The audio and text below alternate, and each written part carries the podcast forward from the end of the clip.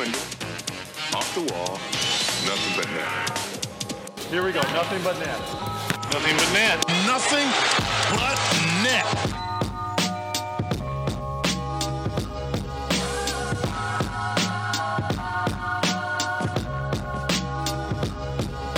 Άντε το κούμπο με τον Άντωνι Ντέιβις θα εκτελέσει nothing but net.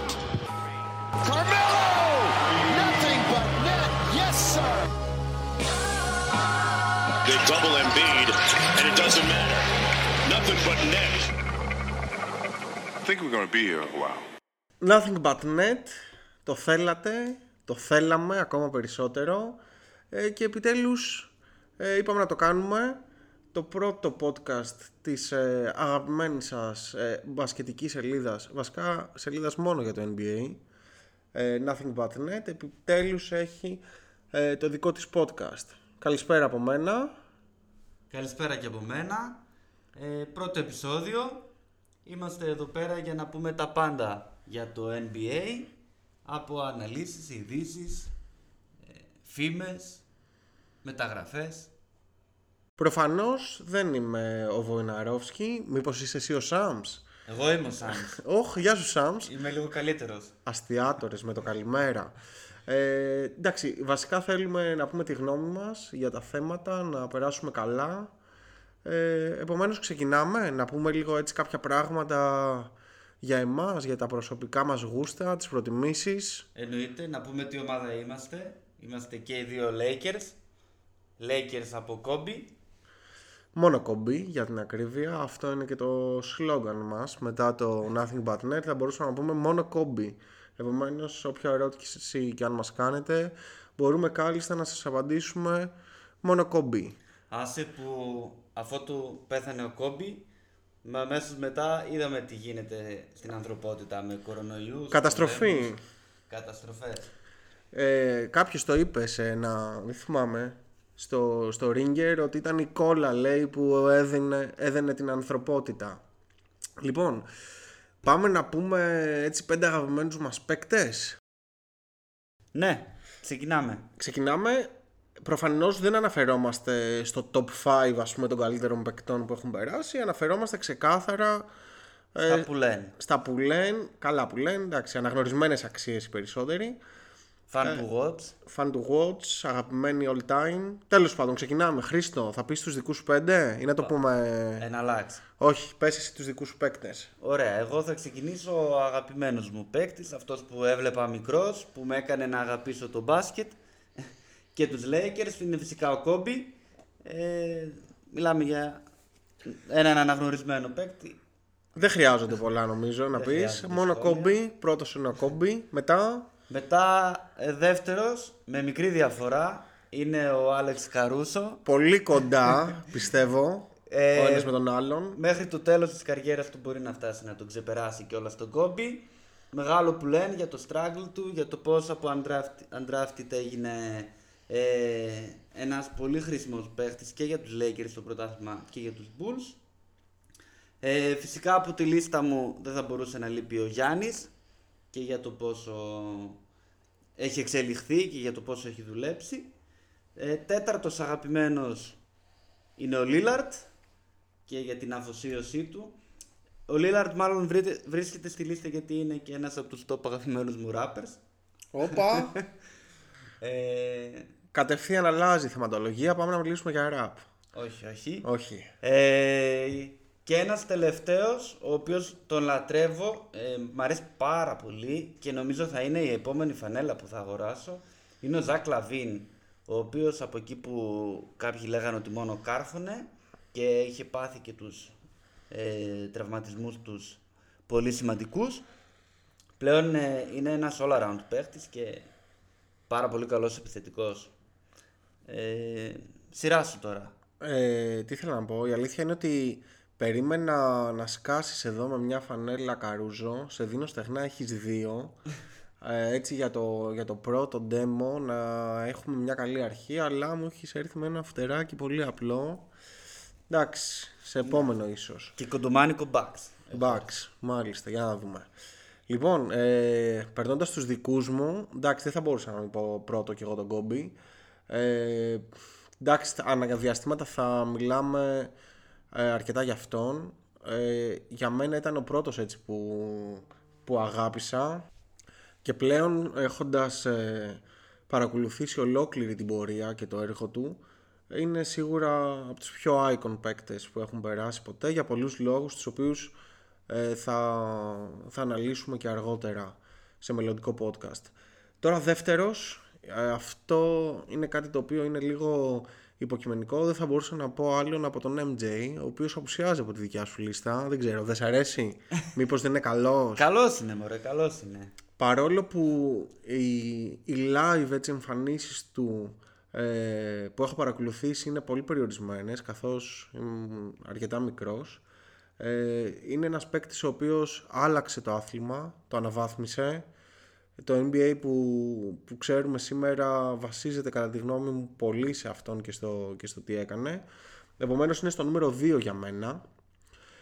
Νούμερο 3 ε, μετά τον Κόμπι έψαχνα σίγουρα κάποιον κι εγώ έτσι να είναι το, το νούμερο 1 ε, στις προτιμήσεις μου.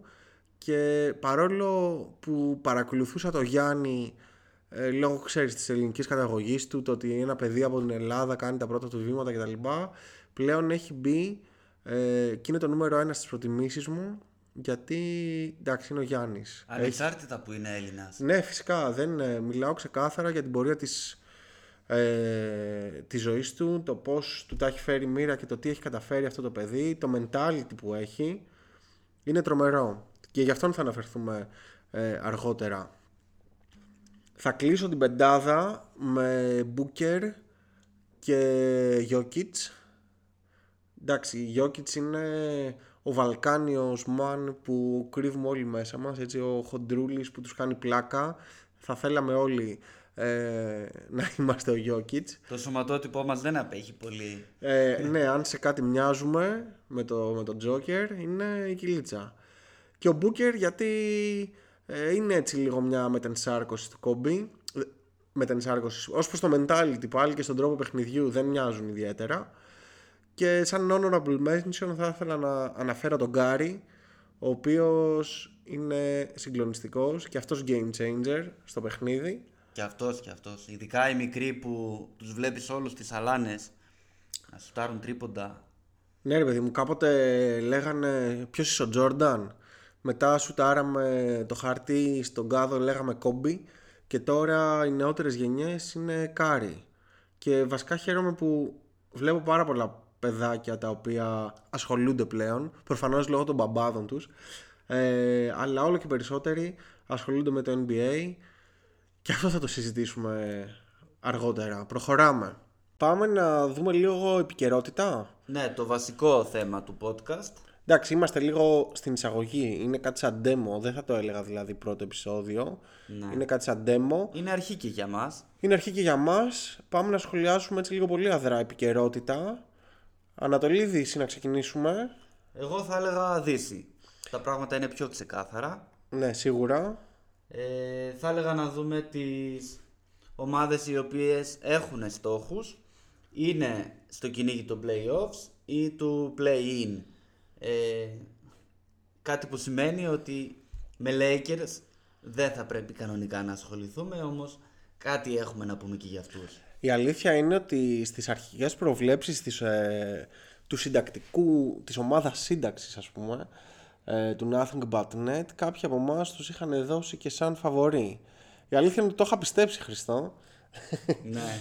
Ε, πίστευα ότι θα βρεθεί έτσι ο τρόπος, η χρυσή τομή, να λειτουργήσει κάπως αυτό το πράγμα. Τελικά πολύ καλά πήγε αυτό. Εδώ εγώ πίστεψα χθες ότι γυρνώντας και ο Λεμπρόν και ο AD ότι έχουμε ακόμα ελπίδα για, το, για τα play-in και για μια πορεία στα play-offs. Και πας και χάνεις από τους Pelicans, οι οποίοι δεν ξέρουν ούτε οι ίδιοι που πατάνε και που βρίσκονται.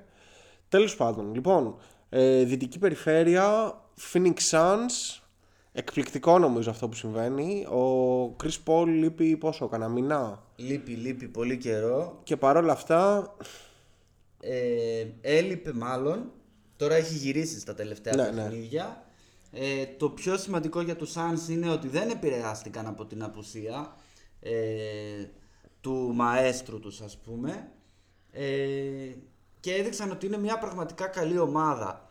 Ωστόσο όμως αν λείψει είτε ο Πολ είτε ο Μπούκερ στα playoffs δεν πιστεύεις ότι θα τους επηρεάσει; Κοίταξε, το ότι βγάλανε τέτοια εικόνα χωρίς τον ε, Chris Paul δείχνει ότι είναι μια ομάδα ε, που έχει ένα ξεκάθαρο plan B.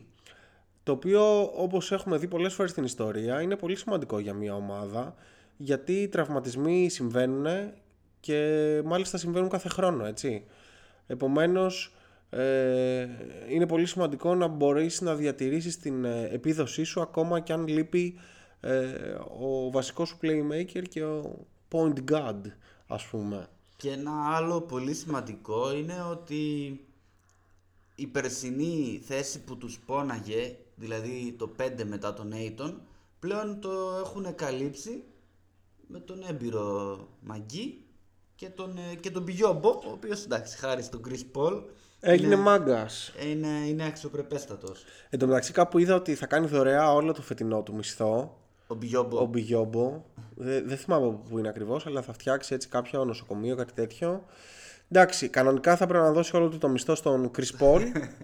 αλλά αφού το χρησιμοποιεί και για φιλαθροπικό σκοπό, Χαλάλι. χαλάλι εννοείται. Νούμερο ένα φαβορή για πρωτάθλημα. Για πρωτάθλημα ή για τη Δύση, να κατακτήσει τη Δύση; Για Δύση εγώ το θεωρώ σχεδόν βέβαιο. Και εγώ δεν βλέπω κάποιον να τους απειλεί ε, σοβαρά. Τώρα για πρωτάθλημα μ, δεν θα το έλεγα. Εσύ τους δίνεις; Ε, νομίζω τους δίνω γιατί η Ανατολή που θα τη δούμε μετά είναι πολύ δύσκολη και όποια ομάδα βγει από την Ανατολή δεν θα βγει εύκολα. Αλλά θα το δούμε αυτό αργότερα. Ας δούμε λίγο για πρωταθλητές, να πάρουμε έτσι τα takes για πρωταθλητές ε, ολοκληρώνοντας ας πούμε έτσι ένα, μια περιγραφή των ε, δύο, περιφέρει, δύο περιφερειών. Ναι. Νούμερο 2.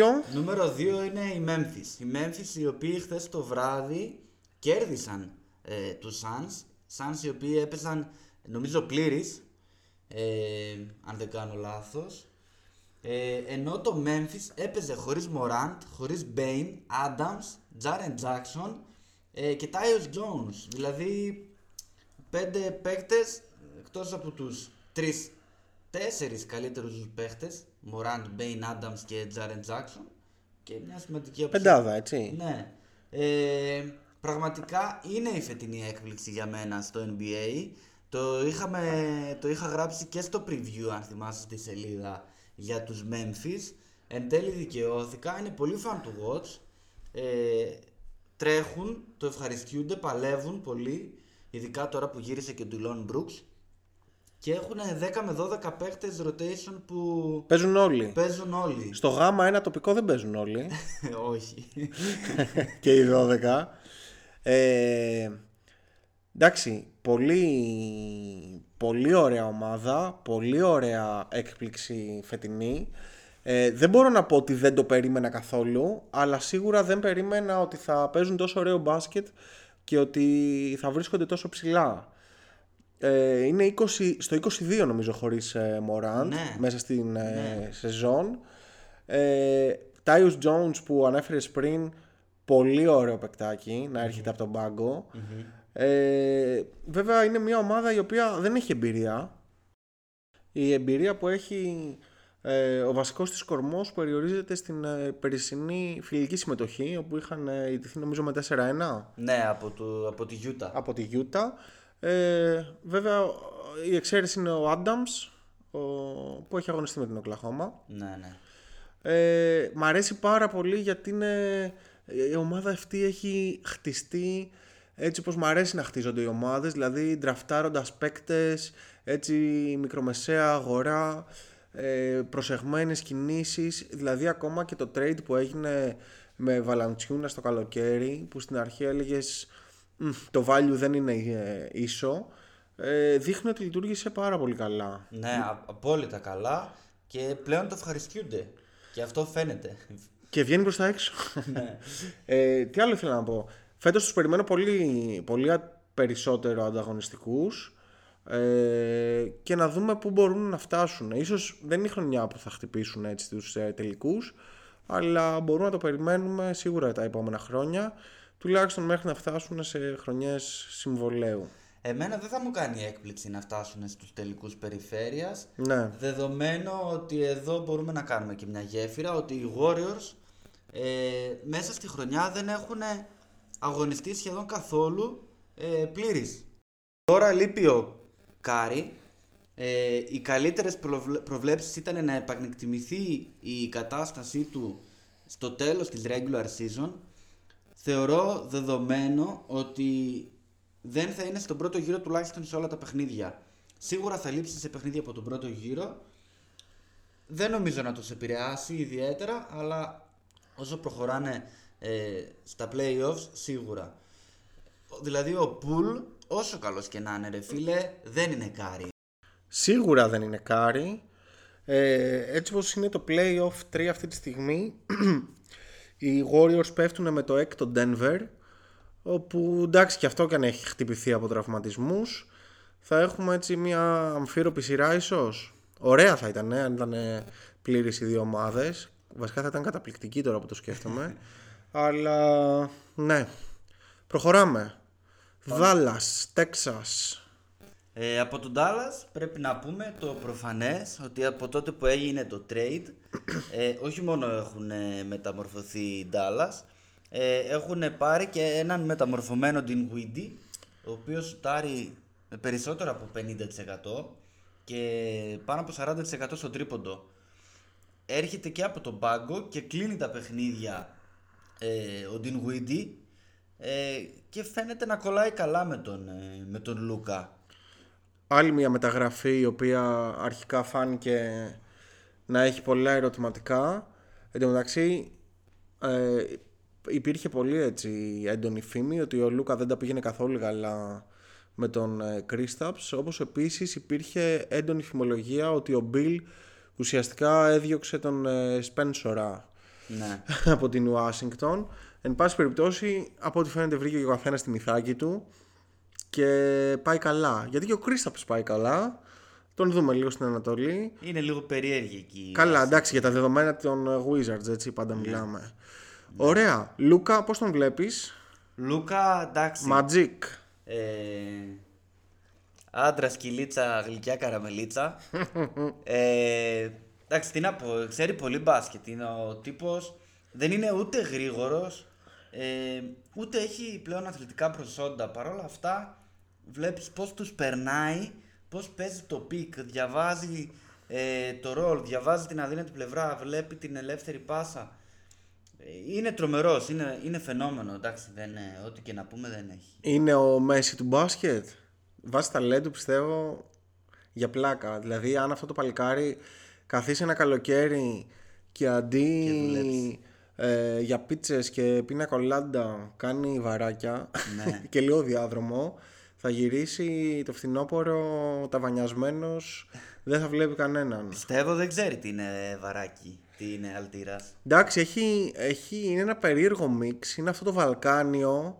Είναι σαν. Ε, ε, πώς να σου το πω. Σαν ε, ανερχόμενος Έλληνας ε, ποδοσφαιριστής ο οποίος υπογράφει το πρώτο συμβόλαιό του και μετά αράζει στην, ε, στη λεωφόρο νίκης στις καφετέριες. Ε, και λέει εδώ είμαστε γίναμε. Φαντάζεσαι Λούκα και Γιώκητς, ε, δύο Βαλκάνιους στην ίδια ομάδα; Θα ήταν ε, ονειρικό νομίζω. Όλοι ε, οι φίλοι του μπάσκετ θα θέλαμε να το δούμε. Anyway, δεν νομίζω ότι μπορεί να συμβεί αυτό στο κοντινό μέλλον τουλάχιστον. Αλλά θα ήταν ε, πολύ ωραίο. Με προπονητή Πόποβιτς. Μμ, Ακόμη πιο απίθανο. Το τραβήξαμε αρκετά. Λοιπόν, από τον Dallas πάμε γρήγορα γρήγορα στη Γιούτα. Τα ίδια παντελάκι μου, τα ίδια παντελή μου. Ε, κατακόρυφη πτώση, ελεύθερη πτώση. Νομίζω ότι εκεί πέρα υπάρχει ένας κορεσμός. Last dance, last chance. Ναι. Και νομίζω ότι δεν θα έχει αίσιο τέλος. Είναι υγιείς. Αυτοί που παίζουν δηλαδή με τον ε, Donovan Mitchell και τον Γκομπέρ και εκεί πέρα το παρεάκι. Ωστόσο το ότι... Έχασαν τον English βέβαια. Ναι, στην αρχή της σεζόν. Αλλά όσο ο Κομπέρ δεν μπορεί να είναι ε, παράγοντας στα playoffs και ιδιαίτερα επιθετικά, ε, νομίζω ότι έχει ταβάνει όλο αυτό το εγχείρημα. Ε, κοίτα, τα σπάσανε μία τότε στην αρχή του κορονοϊού. Είχαν βγει δημοσιεύματα όπου έλεγαν ότι δεν μιλούνται. Ε, ενώ ο Μίτσελ και Γκομπέρ. Τώρα τα ξαναβρήκανε, τα ξανασπάσανε, τώρα τα ξαναβρήκανε. Ωστόσο, ο Μίτσελ ε, αναδιαστήματα έχει βγάλει έτσι μια γκρίνια προς τα έξω. Ε, δεν νομίζω ότι θέλει να περάσει όλη την καριέρα στη Γιούτα και από τη στιγμή που δεν κερδίζουν και δεν υπάρχει και η κοντινή προοπτική να κερδίσουν δεν ξέρω κατά πόσο θα, θα παραμείνουν. Βέβαια ο Γκομπέρ έχει πάρει το Max εκεί πέρα αλλά με, έχοντας ένα Max player που ακούει το όνομα Rudy Gobert ο οποίος δεν μπορεί να βάλει το, την παλίτσα από, πιο μακριά από τα 3 μέτρα στο καλάθι δεν ξέρω μέχρι που μπορείς να πας ας πούμε στα playoffs. Χρειάζεσαι κάτι παραπάνω, κάτι καλύτερο, δεν ξέρω. Ας μην υποτιμάμε τον, ε, τον Σνάιντερ που εγώ τον θεωρώ έναν από τους καλύτερους προπονητές και σίγουρα η Γιούτα δεν θα μείνει στην αφάνεια ούτε τα ε, επόμενα χρόνια. Ε, πιστεύω ότι θα γίνουν κινήσεις ε, για τις επόμενες σεζόν και θα δούμε κάποια διαφορετικά πράγματα. Για φέτος όμως δεν τους βλέπω. Δύσκολα, δύσκολα. Ε, εντάξει, είναι εντός playoff. Έχουν μια σεβαστή πορεία. Αλλά για να δούμε τι Μέχρι εκεί. επιφυλάσσει στο μέλλον. Ναι. Νούμερο 6, Denver Nuggets, αγαπημένοι. Χωρίς Michael Porter Jr., χωρίς Murray. Murray. Υπήρξε έντονη φημολογία ότι και οι δύο θα γυρίσουν και θα προλάβουν τα playoffs. Υπήρχε ένα προχθεσινό update ότι ο MPJ ε, υποτροπίασε και πήγε πιο πίσω στο χρονοδιάγραμμά του. Ο Jokic λύνει και δένει, χρονιά MVP. Καλύτερη από την περσινή που το πήρε. Ναι, ε, δύσκολα τα πράγματα και εδώ. Η αλήθεια είναι ότι είναι ίσως από τις πιο αδικημένες ομάδες για μένα. Θα ήθελα πάρα πολύ να τη δω ε, υγιέστατη, να αγωνίζονται όλοι και πιστεύω ότι θα μπορούσαν να χτυπήσουν στα ίσα το πρωτάθλημα.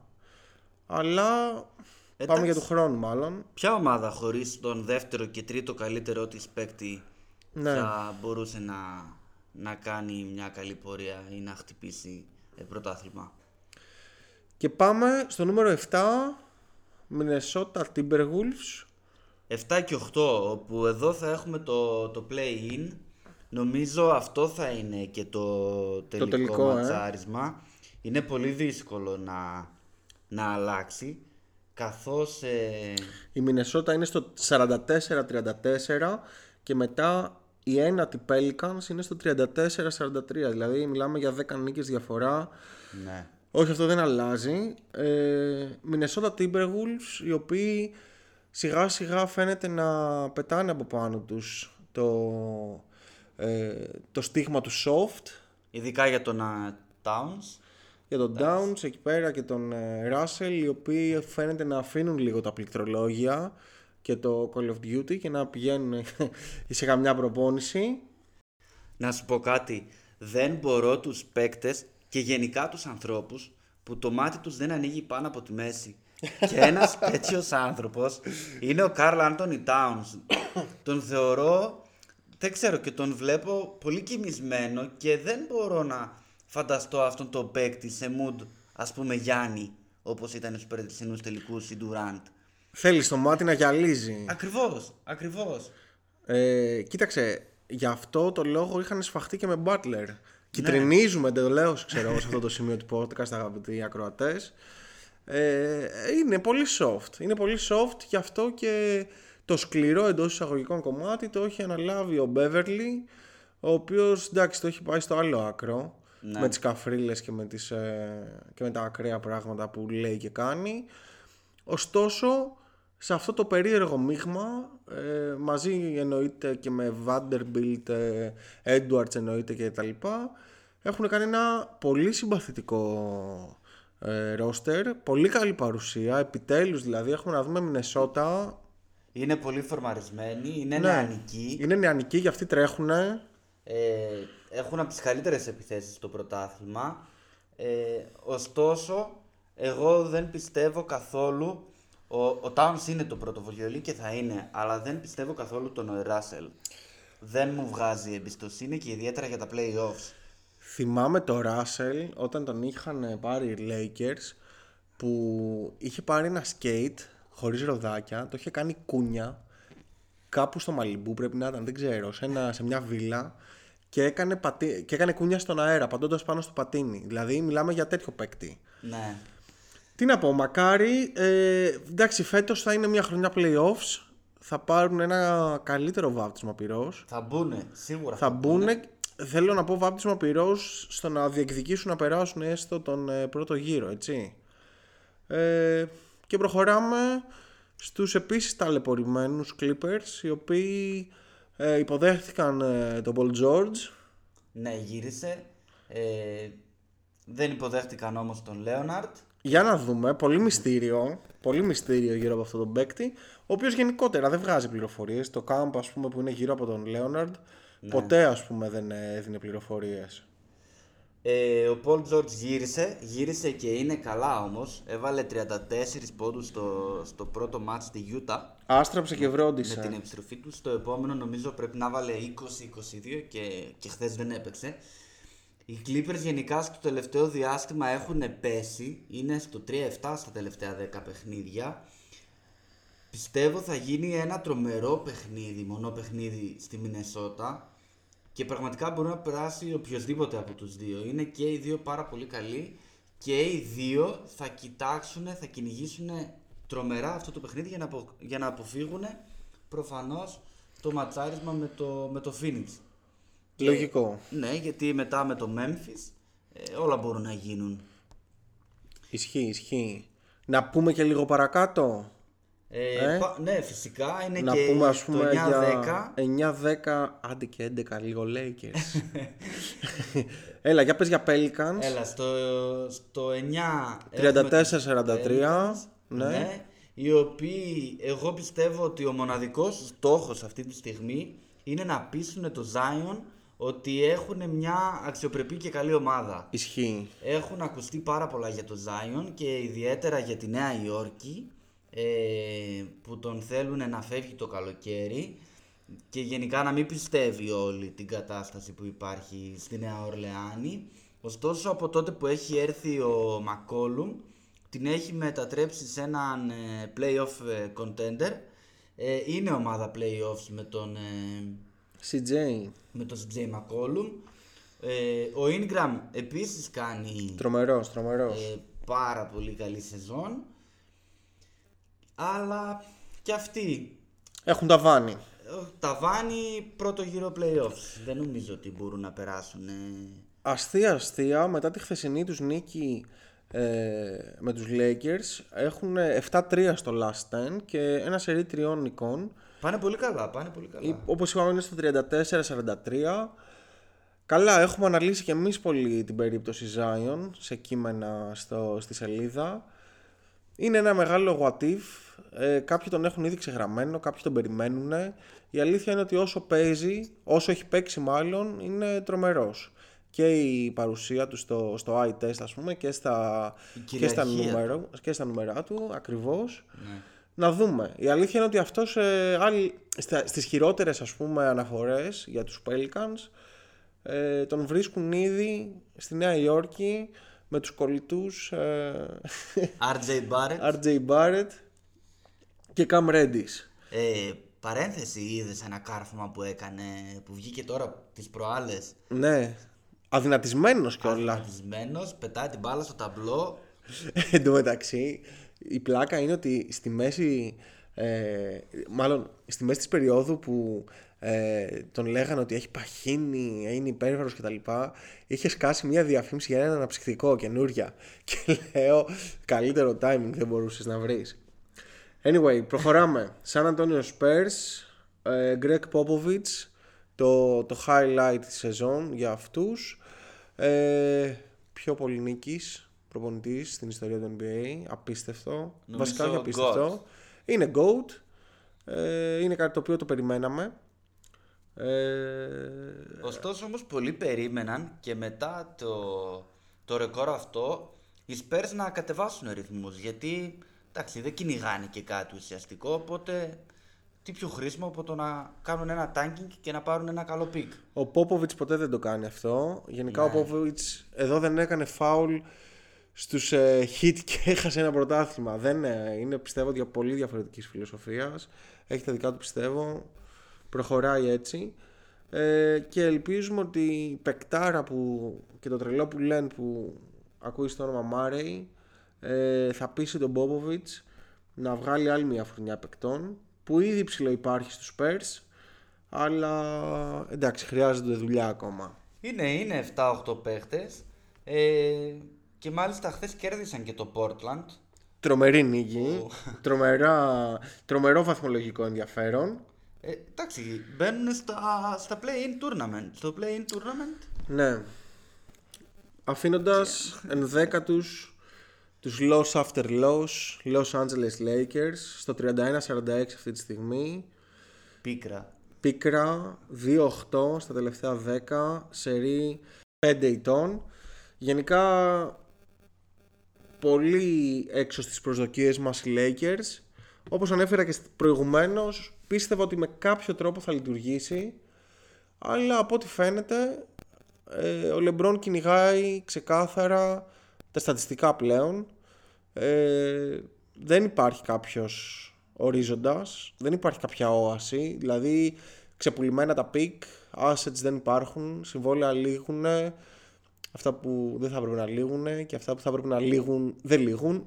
Νομίζω θα μπορούσαμε να κάνουμε ολόκληρο podcast για την κατάσταση των Lakers. Ε, θα κάνουμε, θα πούμε, θα πούμε πραγματάκια όταν δεν υπάρχει επικαιρότητα. Ε, ο Λεμπρόν είδες το post που έκανε πριν το χθεσινό match, πριν γυρίσουν και οι δύο, Ναι. που λέει I'm done for the season, ε, see you in the fall. Εντάξει, ήταν και πρωταπριλιά. Ναι, αλλά Μήπως δεν ήτανε; γενικά δεν μου άρεσε αυτό το, το στυλ. Οι Lakers πάνε από το κακό στο χειρότερο και ο ίδιος βάζει ένα καλάθι ηρωικό μεν, highlight, ε, εντάξει, εξωπραγματικό για την ηλικία του και πανηγυρίζεις σαν τρελός. Κορώνες, ιστορίες κτλ. Κάνει ρεκόρ, υπογράφει την μπάλα μόνος του. Φίλε, εντάξει, χαλάρωσε λίγο. Και εμένα υπάρχουν πολλά στοιχεία στο attitude του LeBron που δεν μ' αρέσουν, παρόλο που αναγνωρίζω το μεγαλείο του. Θα τα σχολιάσουμε σε επόμενη φάση. Πάμε, γιατί έχουμε πολλά ακόμα να καλύψουμε. Πάμε λίγο Ανατολή. Ανατολή φωτιά φέτος. Φωτιά και λάβρα. Φωτιά. Κάτσε να δούμε ποιος είναι αυτή τη στιγμή πρώτος, γιατί κάθε μέρα αλλάζουν αυτά. Δεν είναι κάτι να, να το έχεις για στάνταρ. Πλάκα κάνω. Πρώτη είναι η Μαϊάμι. Είναι το Miami. Ε, Πέρασαν με μια νίκη ε, και το Milwaukee και τη Βοστόνη. Είναι μια νίκη πάνω. Ναι. Το Μαϊάμι έκανε τέσσερις ήττες εκεί προς το τέλος του Μαρτίου. Ε, υπήρχε και ένας διαπληκτισμός ε, Butler με Σποέλστρα και Χάσλεμ. Εκεί πέρα λίγο τα πράγματα πήγανε να, να ξεφύγουν. Τώρα αυτό πιστεύω ή θα τους διαλύσει και απλά θα αποκλειστούν κατευθείαν στα playoffs ή θα τους κάνει πιο δυνατούς αυτό που λέει. Πρώτο take ε, για την Ανατολή. Εγώ πιστεύω ότι αυτό θα τους εισπυρώσει.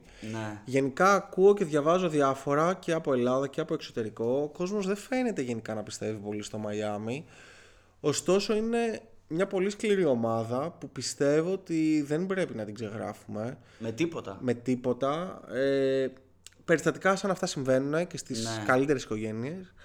Ε, νομίζω ότι θα είναι δύσκολο. Δεν θα θέλεις να τους βρεις μπροστά σου. Γιατί και ο Butler θα παίξει με το μαχαίρι στα δόντια και οι υπόλοιποι ε, έχουν αποδείξει πλέον την αξία τους τύπου Hero, ε, Adebayo κτλ. Θα κατεβούν ε, να διεκδικήσουν όσα δεν κατάφεραν να πάρουν ε, στο Bubble. Και το πιο σημαντικό για τους Heat που θεωρώ εγώ είναι ότι είναι μια ομάδα με πολύ μεγάλο βάθος πάγκου. Οι απουσίες ε, μέσα στη σεζόν έκαναν το Spoelstra πραγματικά να βγάλει άσος από το μανίκι του. Ε, παίκτες όπως ο Vincent, ο, ο Strus, ο Γιουρτσέβεν ε, πραγματικά είναι λαβράκια. Ναι, ναι. Είναι πάρα πολύ καλοί. Από το πουθενά, έτσι. Δηλαδή να έχεις τέτοιους παίχτες στο 8, 9, 10 ε, σαν επιλογή ε, είναι πραγματικά τρομερό. Και είναι και μια ομάδα η οποία σου βγάζει χαρακτήρα, πραγματικό χαρακτήρα και αυτό το toughness το οποίο είναι απαραίτητο για τα playoffs. Τώρα στα τελευταία 10 έχουν ένα 5-5. Ναι, χάσανε κάποια ματς το Μάρτιο. Οκ, δεν έχουν παίξει και το καλύτερο μπάσκετ που έχουν παίξει το τελευταίο διάστημα. Ωστόσο, τα playoffs είναι κάτι εντελώς διαφορετικό. Σκοπιμότητα μπαίνει για τα καλά μέσα στην εξίσωση. Εννοείται. Και οι ομάδες βγάζουν τον καλύτερο εαυτό τους. Επομένως, hit culture έρχεται. Νούμερο 2, Milwaukee, Milwaukee Bucks, Bucks. Καέλ Λαφιακός, 48-29, με 6-4 στα τελευταία 10. Χάσανε χθες, αλλά είχε πάρει ρεπό η ομάδα. Ολόκληρη ομάδα. Ολόκληρη ομάδα. Ο Θανάσης ε, έκανε, οι Milwaukee Bucks ανεβάσαν ολόκληρο βίντεο με τα highlights του Θανάση. Θανάσης αγαπάμε, σου στέλνουμε καρδούλες. Εντάξει, οι Milwaukee Bucks είναι πραγματικά είναι μια ε, ομάδα η οποία έχει φορμαριστεί πάρα πολύ στα τελευταία παιχνίδια. Αυτό- Πάλι στο καταλληλότερο σημείο της χρονιάς. Ο Γιάννης κάνει πράγματα και θαύματα. Ε, αυτό που με προβληματίζει και νομίζω προβληματίζει ε, όλο, όλο τον οργανισμό του Milwaukee είναι ότι πλέον δεν υπάρχει παίκτης PJ Tucker, ο οποίος ήταν κομβικός πέρυσι. Ε, ωστόσο, είναι για αυτούς πάρα πολύ σημαντικό το ότι μπαίνουν υγιείς. Δηλαδή ο Μπρουκ Λόπεζ έχει μπει και είναι καλά, είναι όπως πριν και είναι δύσκολο αυτό για έναν παίκτη ο οποίος είναι στο 2-10 plus. Κοίτα, εμένα μου αρέσουν. Εντάξει, προφανώς λόγω Γιάννη. Και μ' αρέσουν ότι, το γεγονός ότι έχουν εξελιχθεί από πέρυσι. Ναι. Δηλαδή, διαβάζουν καλύτερα κάποιες άμυνες. Είναι πολύ καλύτεροι στην επίθεση. Ε, έχουν περισσότερες επιλογές. Ελπίζω ότι τα σουτ που κατά καιρούς βάζουν οι Κόνατον, Μάθιους και τα λοιπά θα μπουν και στα playoffs. Βέβαια γιατί να μην μπουν; Κόνατον πέρσι τα έβαλε και τα παραέβαλε. Ε, νομίζω ότι αυτή τη στιγμή είναι για μένα το νούμερο ένα φαβόρι για τον τίτλο μαζί με το Phoenix. Δηλαδή ένα repeat τελικών ε, θα έχει ένα πολύ μεγάλο ενδιαφέρον. Να το δούμε. Μακάρι, μακάρι, εγώ ε, λατρεύω, λατρεύω πραγματικά τον Drew Holiday. Ο, ο τύπος είναι στην άμυνα, είναι, είναι καθρέφτης πραγματικά, είναι μπροστά στον αμυντικό του, όποιος κι αν είναι, από το πρώτο μέχρι το τελευταίο, είναι, Χαμηλώνει καλά πόδια. ε, είναι πάρα πολύ καλός και είναι και επιδραστικός και στην επίθεση. Αυτό που θέλω να πω εγώ για τους Bucks, ανοίγοντας παρένθεση ε, και ξεφεύγοντας λίγο έτσι από τη ροή που έχουμε, είναι ότι κατάφεραν το ακατόρθωτο. Βρήκαν δηλαδή το, τράβηξαν το λαχείο που λέγεται Γιάννης Αντετοκούμπο και παρόλο το ότι δεν μπορούν να προσελκύσουν για διάφορους λόγους που θα πούμε σε άλλες φάσεις ε, μεγάλους free agents, all stars κτλ. Κατάφεραν να χτίσουν με κομμάτια τα οποία δεν μπορούσε κανείς να φανταστεί ότι θα παίξουν ρόλο σε ομάδα πρωταθλητισμού. Κατάφεραν να χτίσουν μια ομάδα η οποία είναι φόβητρο, έτσι. Δηλαδή, ακόμα και ο Μίτλετον, ας μην ξεχνάμε από πού ξεκίνησε. Ο Κόνατον, ο Μπρουκ Λόπες, ας πούμε, κατέληξε γυρολόγος. Ε, PJ Tucker, sneaker freak, αγαπάμε, αλλά αποτέλεσε αγρογωνιαίο λίθο στην ε, περσινή ομάδα του πρωταθλήματος. Και κατέφεραν, παρόλο, παρά το φιάσκο μάλλον με τον Bogdanovic το καλοκαίρι ε, και παρά το ότι δεν μπορούσαν να βρουν κάποιον μεγάλο All-Star, κατάφεραν και βρήκανε τον Drew Holiday που για μένα ίσως είναι ό,τι καλύτερο θα μπορούσαν να αποκτήσουν και από άποψη θέσης και από άποψη mentality. Δηλαδή παίκτης ο οποίος δεν είναι εγωιστής, θα βάλει το κορμί του, ε, θα πασάρει, θα δώσει την μπάλα όταν πρέπει, Θα πάρει τα σούτ όταν θα πρέπει. πάρει τα σούτ όταν πρέπει. Ε, μ' αρέσει πάρα πολύ. Και κάνει κάτι, δεν ξέρω αν έχεις δει. Ε, εγώ το θεωρώ bullying αυτό που κάνει. Παίρνει την μπάλα ε, από το τρίποντο και ποστάρει τον αντίπαλο ε, που τον μαρκάρει που συνήθως και σχεδόν πάντα ο αντίπαλος άσος είναι πιο ελαφρύς και τον βάζει μέχρι μέσα κόλο κόλο και βάζει καλάθι. Είμαι σίγουρος ότι θα συμφωνεί μαζί σου ο Μπούκερ στο κλέψιμο που του έκανε ο Holiday ε, στους περσινούς Πορτοφόλι. τελικούς. Ήτανε, δεν ήταν ακριβώς κλέψιμο, ήταν απλά σταμάτα, φέρει την μπάλα, γεια, προχωράμε. λοιπόν, και πάμε στην, ε, στους Celtics, ε, Βοστόνη. Πέσανε στην ε, τρίτη θέση, έχουν 48-30, Ε, Εντάξει, τώρα το πέσανε πλασματικό. ναι, πέσανε γιατί το λέω γιατί προχθές ήταν πρώτη. Είναι, είναι η καλύτερη ομάδα μετά τη διακοπή για το All-Star Game. Σίγουρα. Τα advanced statistics λένε είχαν το καλύτερο net rating και offensive rating ε, μετά το, μετά το All-Star, bre- All-Star Break. Ε, να σου πω την αλήθεια, εγώ δεν τους πολύ πιστεύω. Είναι καλή ομάδα, ωστόσο πρέπει να πούμε ότι τραυματίστηκε ο νούμερο ένα παράγοντας στην άμυνά τους, ο Robert Williams. Και κάτοχος του καλύτερου nickname στο NBA ίσως; Time Lord. Ο Λόρδος του χρόνου. Αγαπάμε. Ε, ο, ο Ρόπ ήταν πραγματικά κλειδί για όλη αυτή την καλή πορεία των ε, Celtics. Ε, κάλυπτε τα πάντα μέσα στη ρακέτα και οι Celtics δεν έχουν άλλον παίχτη να τον καλύψουν. Ε, ούτε ο Τάις ούτε Ο Horford. Horford μπορεί, να, μπορεί να παίξει αυτή την άμυνα. Και το επιθετικό πλάνο είναι κάτι το οποίο ε, δεν με συγκινεί ιδιαίτερα. Ε, Οκ, μπαίνουν τα σουτ τον τελευταίο καιρό, αλλά αυτό το ένας-ένας ε, των ε, δύο Jays και το μία επίθεση εσύ, μία εγώ, δεν νομίζω ότι μπορεί να δουλέψει στα, στα playoffs. Η αλήθεια είναι ότι ακόμα και πριν τον τραυματισμό ε, του Λόρδου δεν πίστευα ότι μπορούν να φτάσουν μέχρι το, δεν πίστευα ότι μπορούν να φτάσουν μέχρι το τέλος.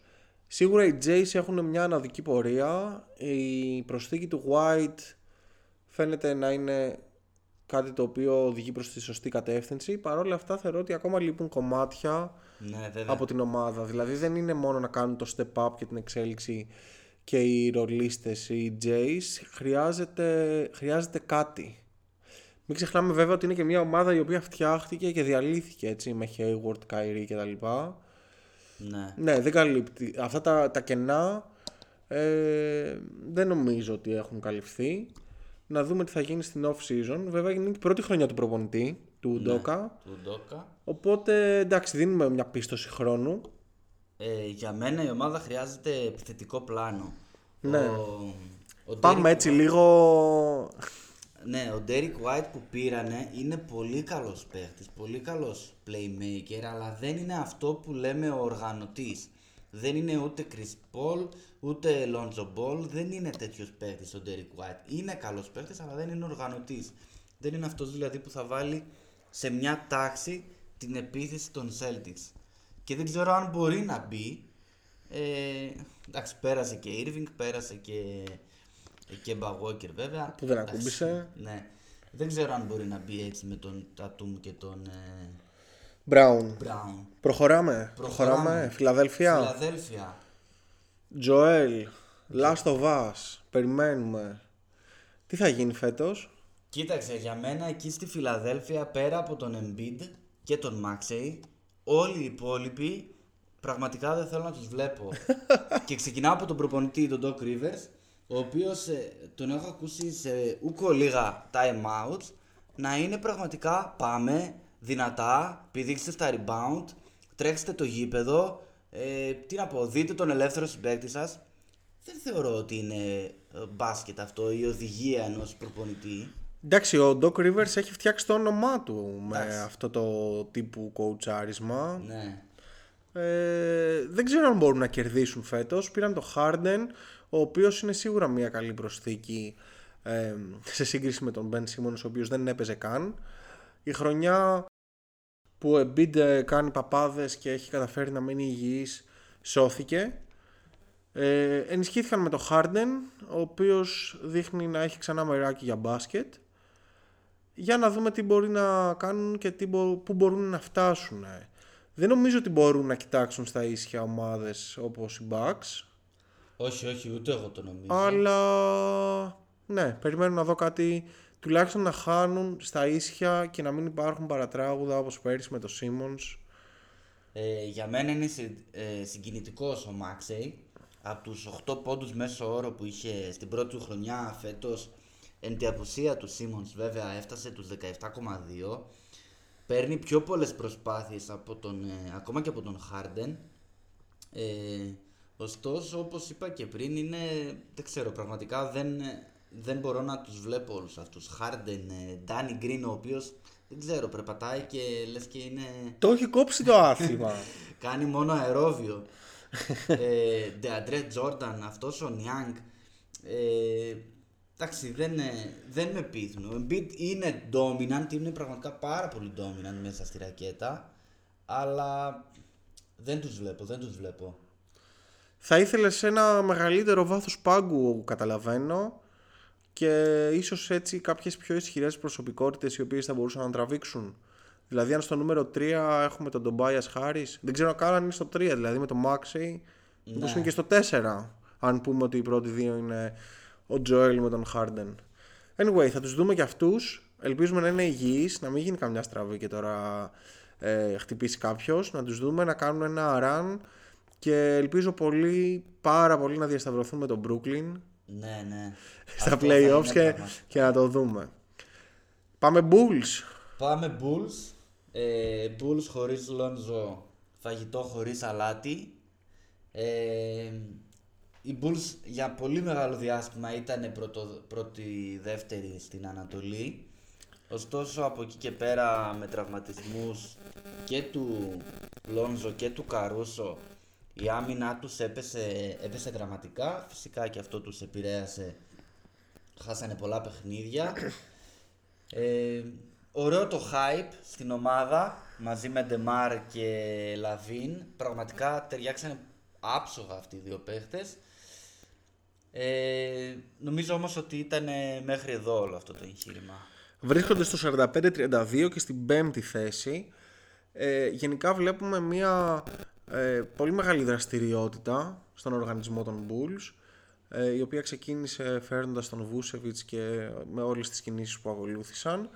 Θεωρώ ότι οι Bulls είναι απόλυτα κερδισμένοι από την τροπή που έχουν πάρει τα πράγματα και οι φίλοι των Bulls παρόλο που βλέπουν ε, την ομάδα τους έτσι σιγά σιγά να ξεφουσκώνει θα πρέπει να είναι αισιόδοξοι γιατί κατάφεραν να κάνουν το πιο σημαντικό βήμα προς τον τίτλο να περάσουν από την ε, ε, μετριότητα. Από τη μετριότητα και την ε, κακή πορεία βασικά στο να είναι στα playoffs και στο να διεκδικούν το κάτι καλύτερο. Ναι, όντως μπορεί να μην περάσουν τον πρώτο ή το δεύτερο γύρο, αλλά είναι μάχημοι και έχουν παίκτες οι οποίοι διψάνε όλοι για ένα πρωτάθλημα. Κανένας από αυτούς νομίζω δεν έχει κατακτήσει ε, κάποιο τίτλο. Ε, ο rookie τους βγήκε, είναι ωραίος. Ε, εντάξει, σίγουρα υπάρχουν οι κλασικές αδυναμίες με τον Βούτσεβιτς στην άμυνα, τον injury prone Λαβίν, τον Ντεμάρ που ήταν και αυτός ταβανιασμένος μέχρι ένα διάστημα και σιγά σιγά ε, ξεφουσκώνει και αυτός. Καραφλό Μάμπα ε, το μεγάλο οποίο. Που μεγάλο που λένε. το οποίο εντάξει, το, το παλικάρι ε, αξίζει κάθε cent που, που, που έρνει. Ε, εν τω μεταξύ, το έχεις δει το παρατράγουδο με, με LA που λέει ότι περίμενε την πρόταση και δεν του έγινε ποτέ και ότι ακόμα και με λιγότερα χρήματα θα έμενε στους ναι. Lakers αλλά δεν, τον, ε, δεν του κάναν καν πρόταση και πήγε και πήρε τα πολλαπλάσια μετά στο, στους Bulls. Έτσι είναι. Τώρα βέβαια ανοίγει κουβέντα και για trades, δεν ξέρω αν τα έχεις ακούσει. Για τον Καρούσο. Για τον Καρούσο εκεί. Τέλος πάντων να μην τα πούμε σε αυτό το επεισόδιο. Ε, έτσι κι αλλιώς είναι ιστορίες από προηγούμενο σημείο της σεζόν. Προχωράμε στο Toronto.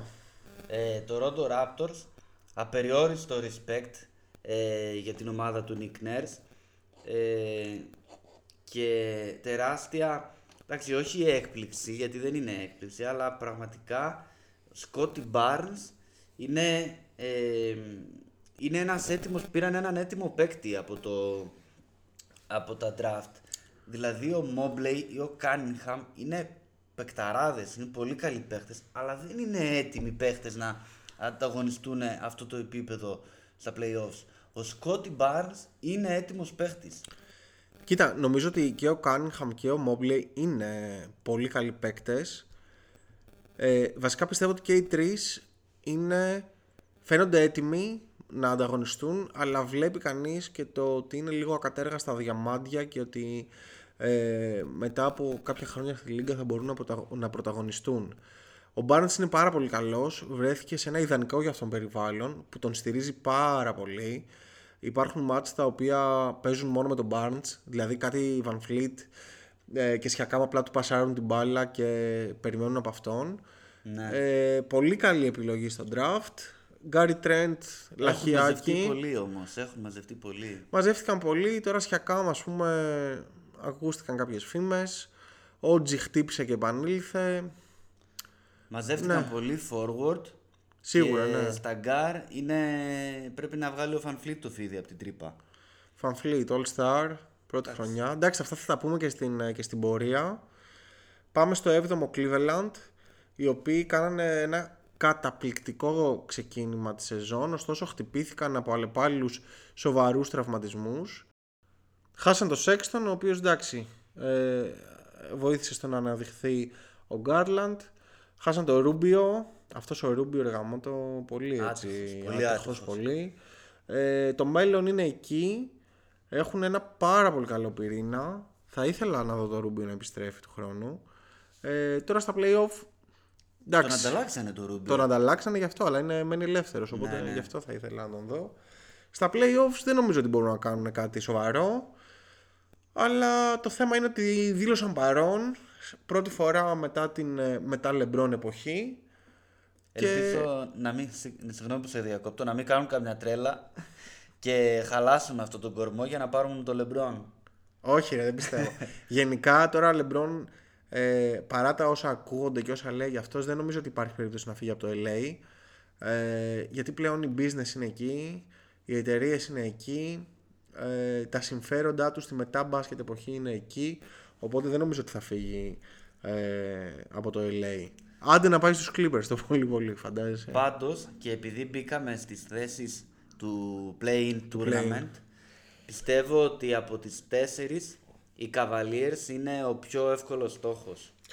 Δηλαδή τους βλέπω να χάνουν και από τους Nets στο πρώτο ε, παιχνίδι, αλλά και ε, Charlotte Hawks όποιος περάσει από τους δύο.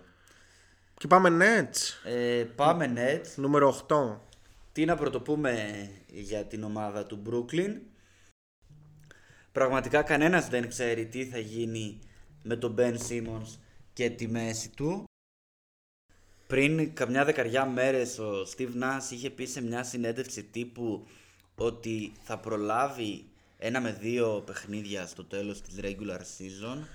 Μετά είπε ότι σχεδόν δεν μπορεί να περπατήσει και χωρίς τον Ben Simmons η άμυνα των ε, Nets είναι πραγματικά τρύπα.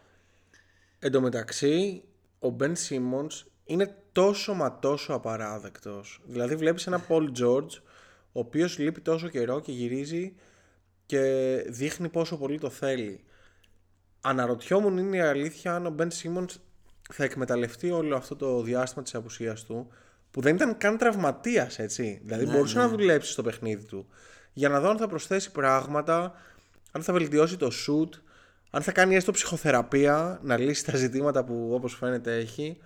Εγώ- Παρ' όλα αυτά, από ό,τι φαίνεται, απλά ψώνιζε Ferrari και έπαιζε video games. Ο Μαν παίζει να μην έκανε καν προπόνηση, ξέρω εγώ, να μην πήγαινε καν γυμναστήριο. Delivery για Netflix.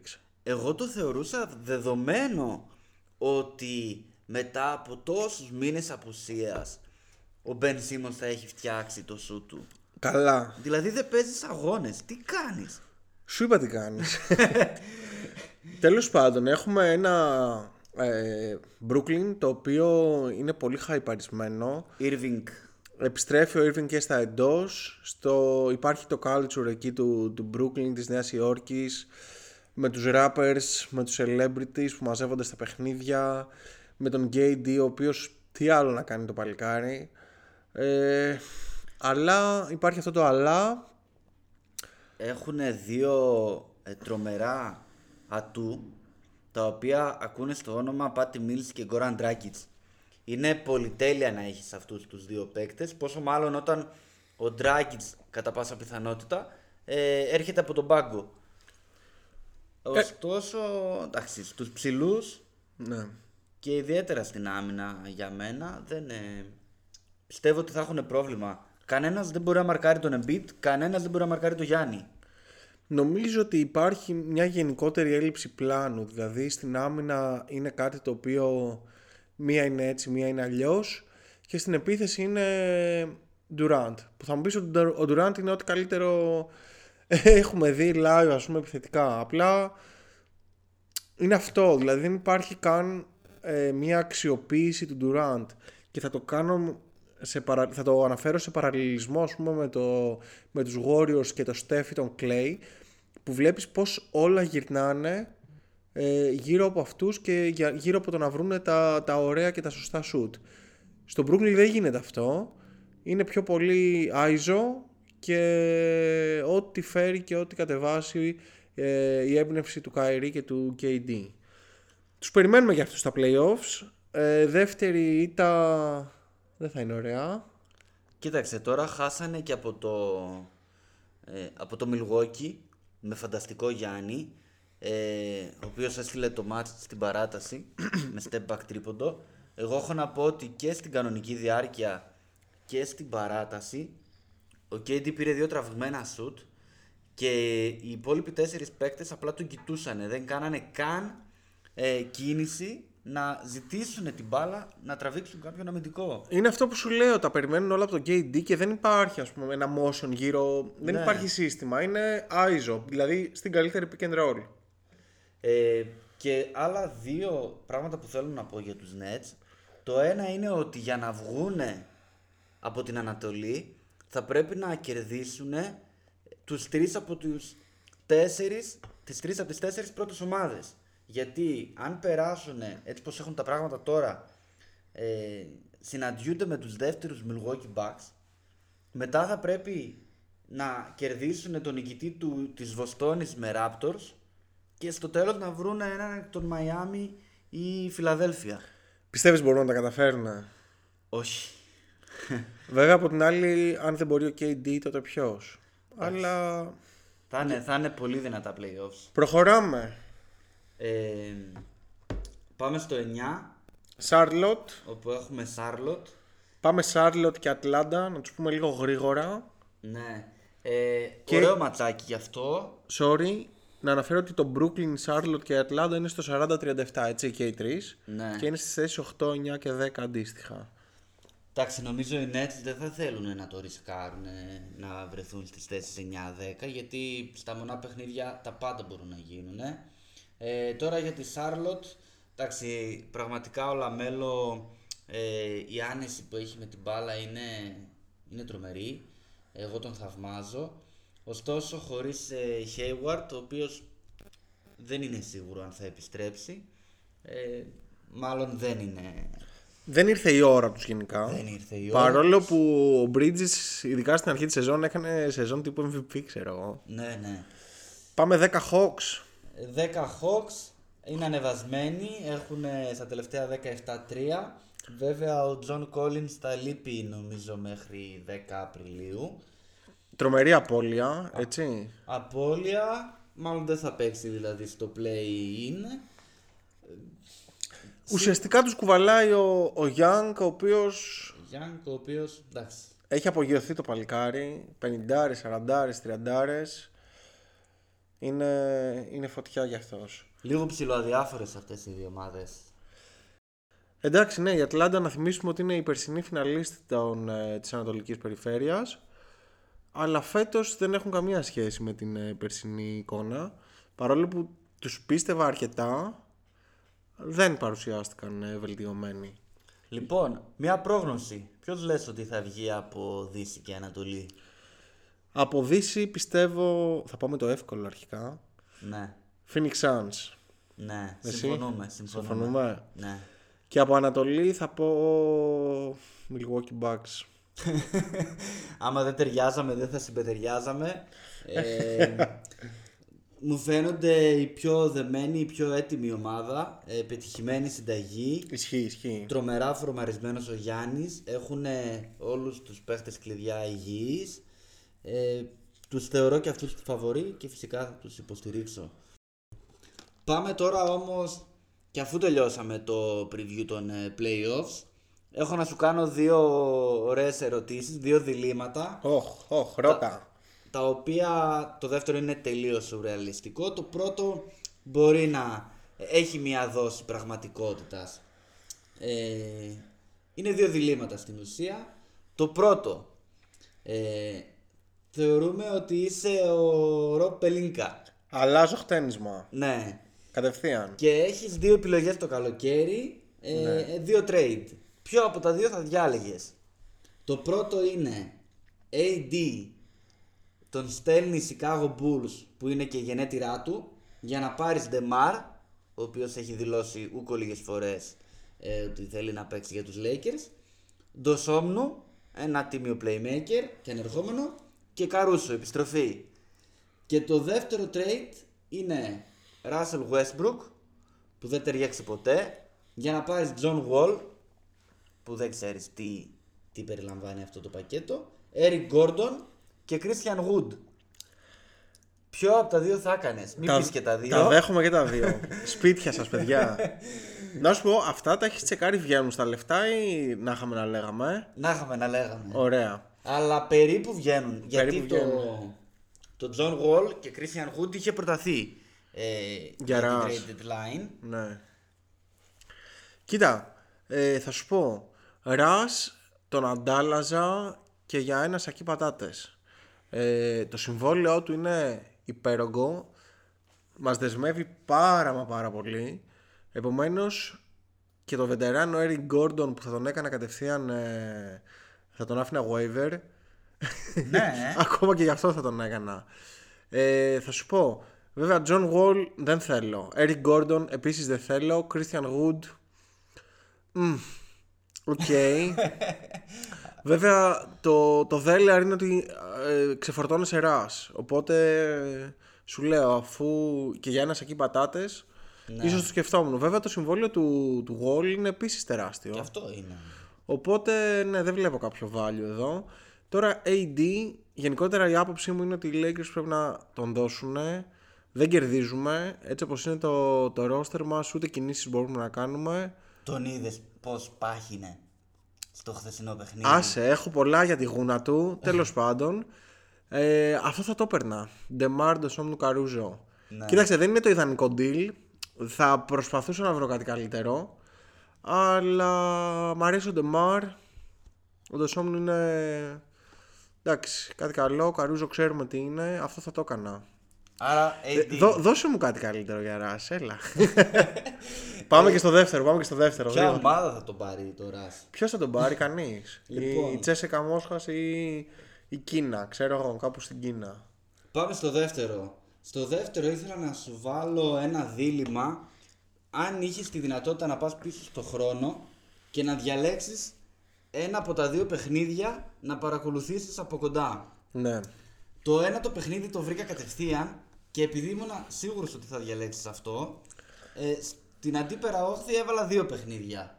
Οπότε έχεις να διαλέξεις ανάμεσα σε τελικό Lakers Boston το 2010, 4-3, ε, το οποίο είναι το ένα το παιχνίδι και από την άλλη πλευρά να πας στο επίσης ε, 4-3 Game 7 Warriors Cavaliers Cleveland This is for you το 16 και το τελικό του Γιάννη Bucks με Suns το 21 Να ρωτήσω, οι θέσεις περιλαμβάνουν ε, popcorn δωρεάν; ε, Popcorn ε, μπύρα και burger στο ημίχρονο Τέλεια.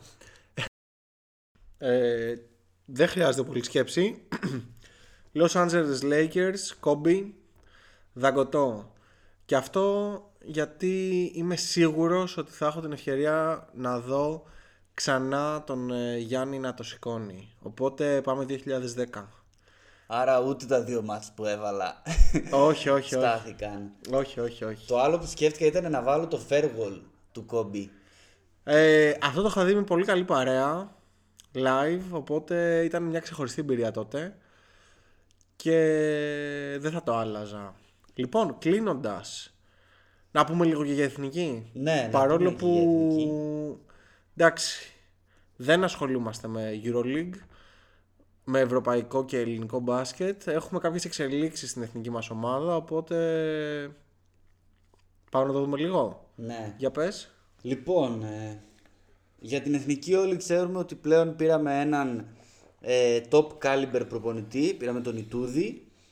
Μάλιστα προχθές πρωταπριλιά βγήκε ότι ε, στο προπονητικό staff μπήκε ο Μπαρτζόκας και ο Σφερόπουλος. Πολύ καλό θα ήταν, ε. Ε, πήραμε τον Ιτούδη, προπονητής ε, εντάξει, κορυφαίου επίπεδου, μπορεί να διαχειριστεί προσωπικότητες, έχει πάρει δύο Ευρωλίγκες, ε, έχει βγει δύο φορές προπονητής της χρονιάς στην Ευρωλίγκα, ωστόσο είναι πρωτάρης σε εθνικό επίπεδο, δεν έχει ξαναπάρει εθνική ομάδα και ξέρεις αυτό είναι πολύ διαφορετικό γιατί άλλο να χτίζεις μια ομάδα από το καλοκαίρι ή πριν το καλοκαίρι και να την έχεις όλη τη χρονιά και άλλο να ετοιμάσεις μια ομάδα σε 15 μέρες. Μιλάω αγωνιστικά γιατί το έξω αγωνιστικό ήδη ε, δουλεύει, ήδη ε, τρέχει. Ε, μαζί με τον Μπαρτζόκα και τον Σφερόπουλο θεωρώ ότι είναι η κορυφαία τριάδα ίσως αυτή τη στιγμή Ναι. όσον αφορά τους προπονητές και χαίρομαι που επιτέλους έχουμε έναν ε, τέτοιο coach. Λοιπόν, να πούμε ότι ο Μίτογλου επίσης μάλλον κατά πάσα πιθανότητα θα είναι εκτός, βρέθηκε ντοπέ Αλήθεια. και θα χάσει από 4 μήνες μέχρι 3 χρόνια. Τρία χρόνια, Ναι. ρε, ρε Μητογλου. Η Αρμάνι ε, τον έχει τιμωρήσει προληπτικά, αλλά περιμένει τα λεπτομερή στοιχεία, δηλαδή το τι ουσία βρέθηκε κτλ. Αυτό ξέρεις, θυμάσαι και τότε με τον Καλάθι που είπε ότι έπαιρνε μια ουσία για τα... για την ουσία τριχόπτωση. μαγική. ναι, ναι, για την τριχόπτωση. Ποια τριχόπτωση. Του πέφτουν τα μαλλιά και έπαιρνε μια ουσία για να... και τον κόψαν και του πέσαν. Ναι. Του ανθρώπου. Τέλος πάντων ούτε η ουσία δούλεψε και τιμωρία έφαγε τότε. Τσέσεκα εκτός Euroleague. Επομένως ο Ιτούδης έχει Έχει χρόνο. Ε, έχει χρόνο να Εντάξει. ασχοληθεί.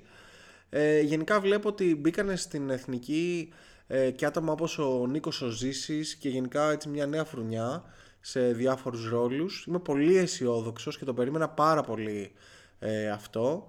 Ε, ελπίζω ότι επιτέλους θα γυρίσει μια καινούρια σελίδα η οποία θα φέρει επι- και πάλι επιτυχίες ε, για την ε, εθνική μας ομάδα. Η αλήθεια είναι ότι ο Πιτίνο μου άρεσε πάρα πολύ. Ναι. Και θα σου πω γιατί.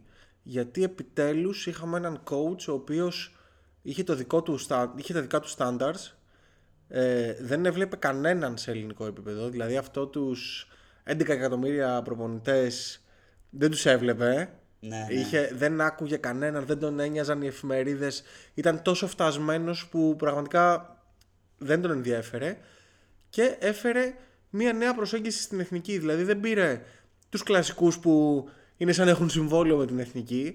Ε, πήρε τους παίκτες οι οποίοι θα τέριαζαν στο, στον τρόπο παιχνιδιού του και θα κατάφεραν να πάρουν το αποτέλεσμα που αυτός θέλει.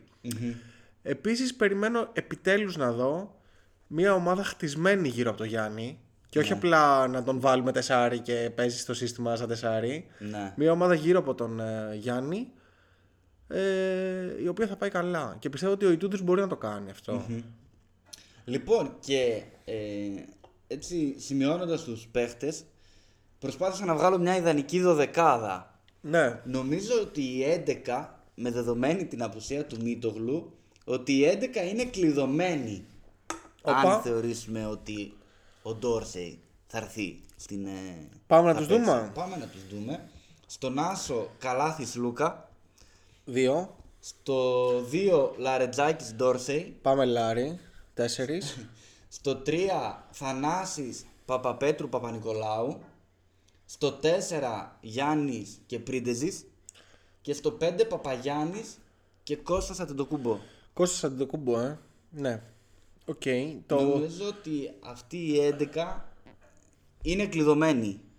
Και ο Κώστας είναι κλειδωμένος. Ο Αντετοκούμπο; Δεν χρειάζεσαι ένα πεντάρι πίσω από τον Παπαγιάννη.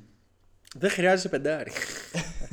Πιστεύεις ότι ο Παπαγιάννης μπορεί να παίξει στην ίδια πεντάδα με τον Γιάννη; Ο Παπαγιάννης με τον Γιάννη. Επίσης βλέποντας μία πεντάδα με καλάθι, θανάση. Βασικά δεν ξέρω αν είναι θανάσης. Δεν νομίζω ψέματα, δεν νομίζω να είναι θανάσης πεντάδα. Όχι, όχι. Μία πεντάδα με καλάθι Γιάννη Παπαγιάννη. Υπάρχει κάποιος ο οποίος θα πρέπει να παίξει εκτός ρακέτας Ναι. και να βάλει τη, την μπαλίτσα στο πλεχτό. Κάποιος να την πετάξει από μακριά ας πούμε και να μπει. Κοίταξε, εντάξει, πεντάδα θα βλέπα καλάθι, Ντόρσεϊ, Ναι. Παπαπέτρου, Γιάννη και Παπαγιάννη. Αυτή την πεντάδα θα την έβλεπα. Οκ. Ε, και μάλιστα μη σου πω και να παίξει pick Γιάννης με Παπαγιάννη. Θα το γούσταρα πολύ. Πολύ μπασκετικό. ε, Ε, κλασικά μας πονάει το σουτ. Το σουτ, Υπάρχουν παίκτες τύπου ο Γιαννόπουλος, ναι. ο οποίος ε, εγώ θα του δίνα προσωπικά μια θέση. Ναι, είναι η, Χάρη. δωδέ- είναι η 12η θέση. Ναι. Ε, έχουμε τώρα υποψήφιους Γιαννόπουλο, ε, Μωραήτη που έκανε πολύ καλή, πολύ καλή, που είχε καλή παρουσία με την τουρκια τώρα στα δύο προκριματικά. Ε, Μουράτος επίσης είναι πολύ καλός, Πολύ καλός κι αυτός. αλλά δεν νομίζω να... Εντάξει να τώρα συμπεριληφθεί. δεν είναι παίκτης του caliber, του Καλάθη, του Σλούκα. Όχι, όχι. Το θέμα νομίζω είναι να προσφέρουν ε, ειδικά στη θέση των guards ποιοτικά λεπτά όπου δεν θα είναι τρύπα και ότι θα μπορέσουν ε, να πάρουν ένα-δύο σουτ τα οποία να ξέρεις ότι μπορούν να τα βάλουν ε, όταν θα χρειαστεί. Ε, αυτό ίσως από το 12ο παίκτη να μην το χρειάζεσαι. Γι' αυτό ίσως εγώ μπορεί να επέλεγα και τον Καλετζάκη, τον Παναγιώτη. Ο οποίος και αυτός έδειξε τρομερή διάθεση ε, και βοήθησε πάρα πολύ στην, την εθνική τώρα με την Τουρκία στα δύο παιχνίδια, ιδιαίτερα αμυντικά. Αγραβάνης, Αγραβάνης, ε, δεν θέλω να πω κακή κουβέντα. Ε, τι να, εντάξει δεν νομίζω ότι... έχει κάνει κάποια καλά παιχνίδια. Ε, είναι πολύ καλός παίκτης, πολύ καλά χαρακτηριστικά, αλλά το mentality και η νοοτροπία νομίζω ότι είναι αυτά που τον τραβάνε πίσω. Επειδή δίνεις συγχαρητήρια στον εαυτό του. Εντάξει, εδώ ο LeBron James πήρε την μπάρα μόνος του. Ναι, LeBron James και Αγραβάνης. Στην ίδια πρόταση. Πρώτη στο Nothing But Net. Μάλιστα. Αυτά για πρώτη φορά. πέρασε η ώρα γρήγορα, πέρασε η ώρα ευχάριστα για μας, ελπίζουμε και για σας. Περιμένουμε σχόλιά σας, περιμένουμε το feedback σας, το τι θα θέλατε έτσι ας πούμε να, να δείτε από μας όσον αφορά τα projects. Μπορείτε να μας βρείτε στη σελίδα μας στο facebook, nothing but net. Μπορείτε να μας βρείτε και στο Instagram όπου έτσι είμαστε λίγο πιο δραστήριοι όσον αφορά την επικαιρότητα. Στο Facebook θα βρείτε περισσότερο κείμενα και αναλύσεις. Το podcast που θα βρουνε. Το podcast θα προσπαθήσουμε να το ανεβάσουμε σε όλες τις πλατφόρμες όπου θα μπορείτε να το βρείτε. Ε, αυτό είναι το demo. Επομένως από την επόμενη φορά θα έχουμε ε, περισσότερες πληροφορίες. Μοιραστείτε το στους φίλους σας. Θυμηθείτε ότι δεν είμαστε δημοσιογράφοι, επομένως ούτε σε τεχνικό επίπεδο ούτε σε δημοσιογραφικό ε, είμαστε άριστοι. Θα γίνουμε όμως. Θα γίνουμε όσο καλύτεροι μπορούμε. Ε, και αυτό. Μόνο διχτάκι. Μόνο διχτάκι. Through the window, off the wall, nothing but net. Here we go. Nothing but net. Nothing but net. Nothing but net.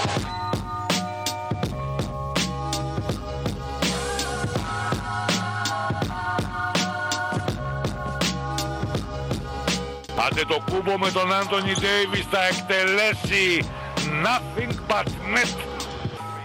Carmelo! Nothing but net. Yes, sir. They double Embiid, and it doesn't matter. Nothing but net. I think we're going to be here a while.